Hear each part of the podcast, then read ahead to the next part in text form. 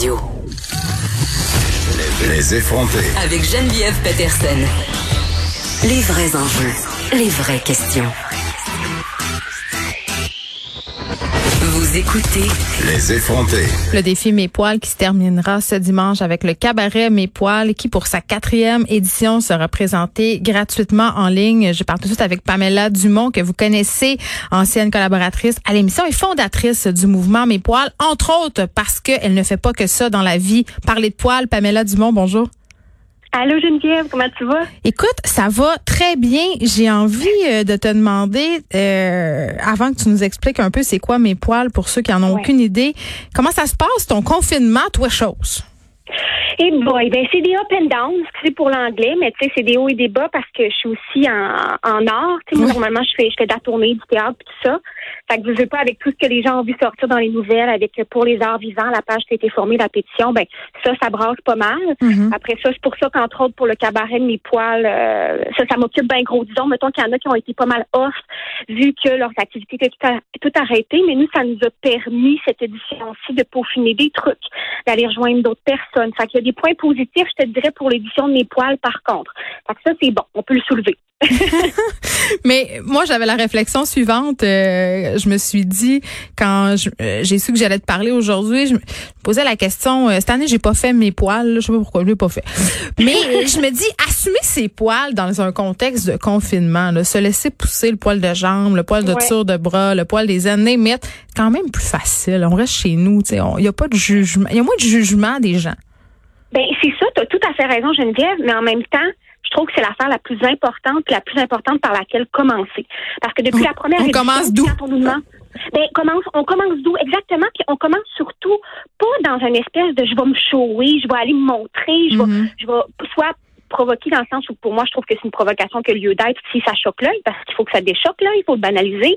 Mais ce que je veux dire c'est qu'en premier lieu là, c'est pour se questionner par rapport à sa relation avec soi, avec son épiderme, avec des automatismes Mm. qu'on a développés sans se questionner depuis souvent la, la puberté pour euh, surtout les, les, les filles, les jeunes femmes, les personnes avec une apparence féminine.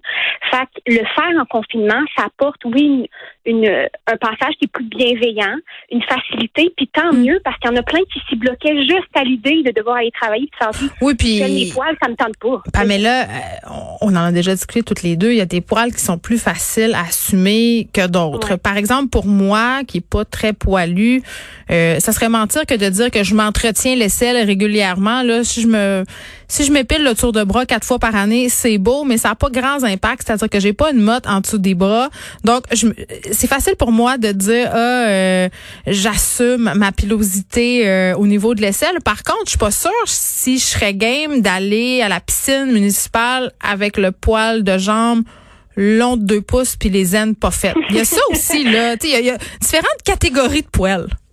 Oui, oui, on n'est vraiment pas égal, comme tu le dis, face à la pilosité, parce que vu que c'est pas encore accepté dans les cas de la féminité, mettons, ben pour une fille qui en a une femme ou une personne féminine qui en a beaucoup, ou sur une peau pâle mais très foncée, le poil, ou même qui, a- qui en a à des zones où on n'est pas habitué, on parle très peu des poils faciaux, euh, de torse, tout ça, que les femmes, on a tout, ce que je dis tout le temps, puis qui est important là, à revenir au fait, c'est que on a Mhm. tout un potentiel pilaire, hommes et femmes, personnes non binaires, qui est égal.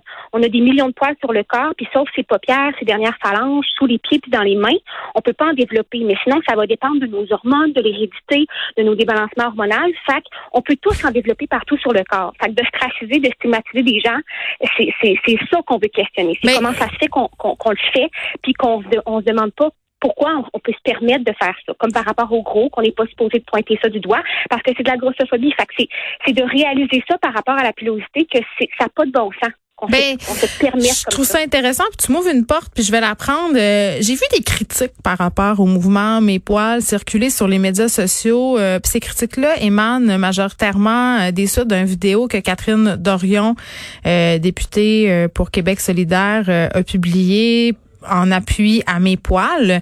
On la voit dans sa chemise rose avec euh, des jambes pas faites.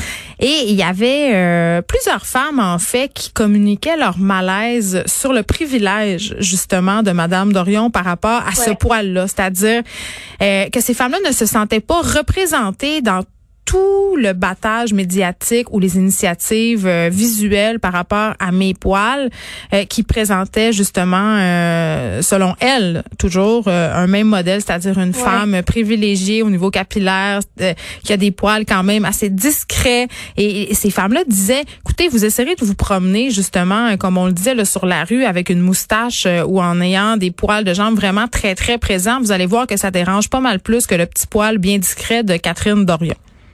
Mais tellement, mais tu as tellement raison. Puis nous, c'est tout le temps, je te dirais, notre cheval de bataille.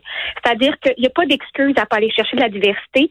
Depuis la première année, mettons, si je compare, là, moi, la première année, j'étais toute seule à mener l'édition parce que je l'avais faite un peu en cachette chez nous pendant des mois, je préparais ça.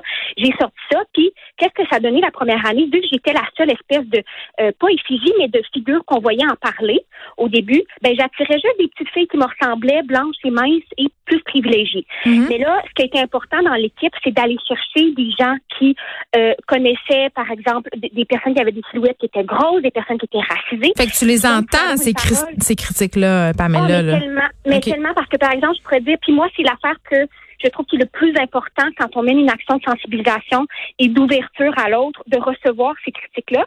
Et puis, nous, c'est important qu'on ait une diversité au, sein même de l'organisme parce que si c'était mm. du mouvement, parce que si c'était que moi qui prenais tout le temps la parole, si c'était que moi qui me montrais, ça n'a comme pas de sens parce que ça, ça désinclut plein de monde. Là, il y aura un, il y aura un cabaret euh, virtuel euh, très bientôt ce dimanche, je crois. Mais avant qu'on, que tu nous expliques un peu c'est quoi, euh, est-ce que euh, sur les médias sociaux, il y a de la haine des C'est quoi les réactions? Parce que souvent, euh, ce que je peux lire, c'est que c'est assez virulent. J'ai juste fait un article sur la grossophobie. C'est un peu des sujets similaires en guillemets, dans le sens où ça fait pas l'unanimité. Il y a des gens qui trouvent ça par rapport.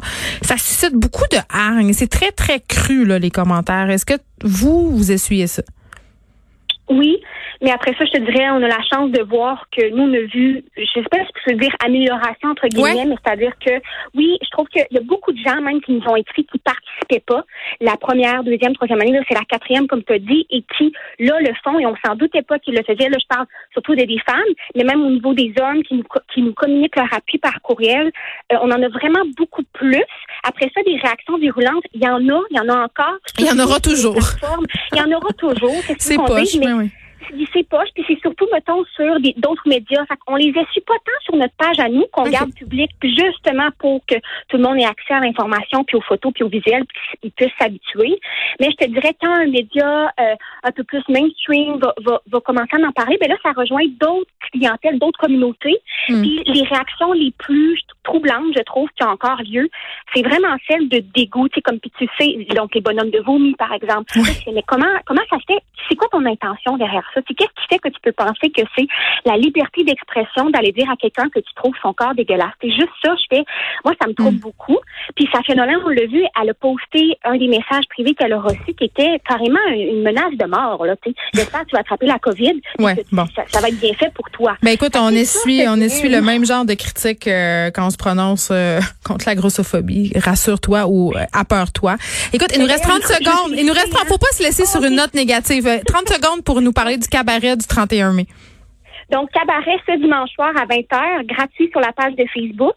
Il va y avoir une dizaine d'artistes, dont Safia Nolin et Catherine Dorion, euh, de la danse, Jean Talon, Enix Macbeth qui fait du drag, Narcisse, euh, qui est des franco-découvertes, Sarah Leblanc-Gosselin et Samuel Cheban. Rim aussi qui fait de l'humour. C'est des, des, des, personnes extraordinaires. Donc, c'est une variété de numéros, euh, de styles pour essayer de rejoindre le plus de personnes possible. Et mm. vous inquiétez pas, ça parle de toutes sortes d'affaires, pas que de poêles. Ça fait plein de liens. Merci beaucoup, Pamela Dumont. On sera certainement là virtuellement ce dimanche.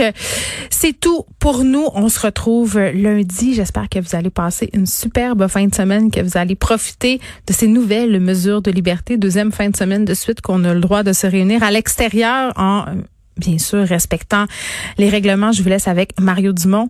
Bonne fin de semaine tout le monde.